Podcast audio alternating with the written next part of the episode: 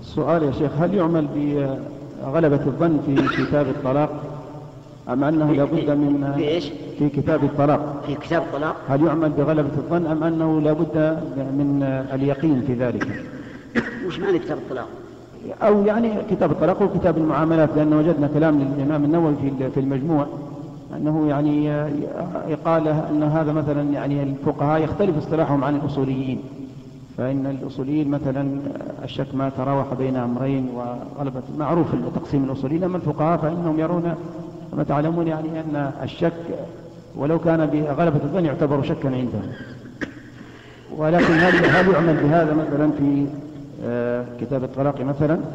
وهل من قال مثلا رجعت كاذبا هل يعتبر تعتبر هذه رجعة؟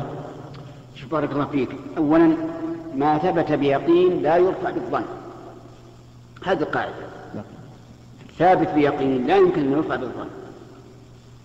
ولهذا لما شكي إلى النبي صلى الله عليه وسلم الرجل يجد في بطنه شيئا ويخشى أنه أحدث قال لا ينصرف حتى يسمع صوتا أو يجد ريحا.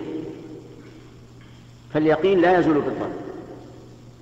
لا يزول اليقين إلا باليقين. وعلى هذا فمن علق طلاق امرأته على شيء وشك هل حصل هذا الشيء أو لم يحصل فلا طلاق عليه.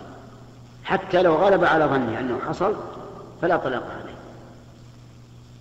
أفهمت؟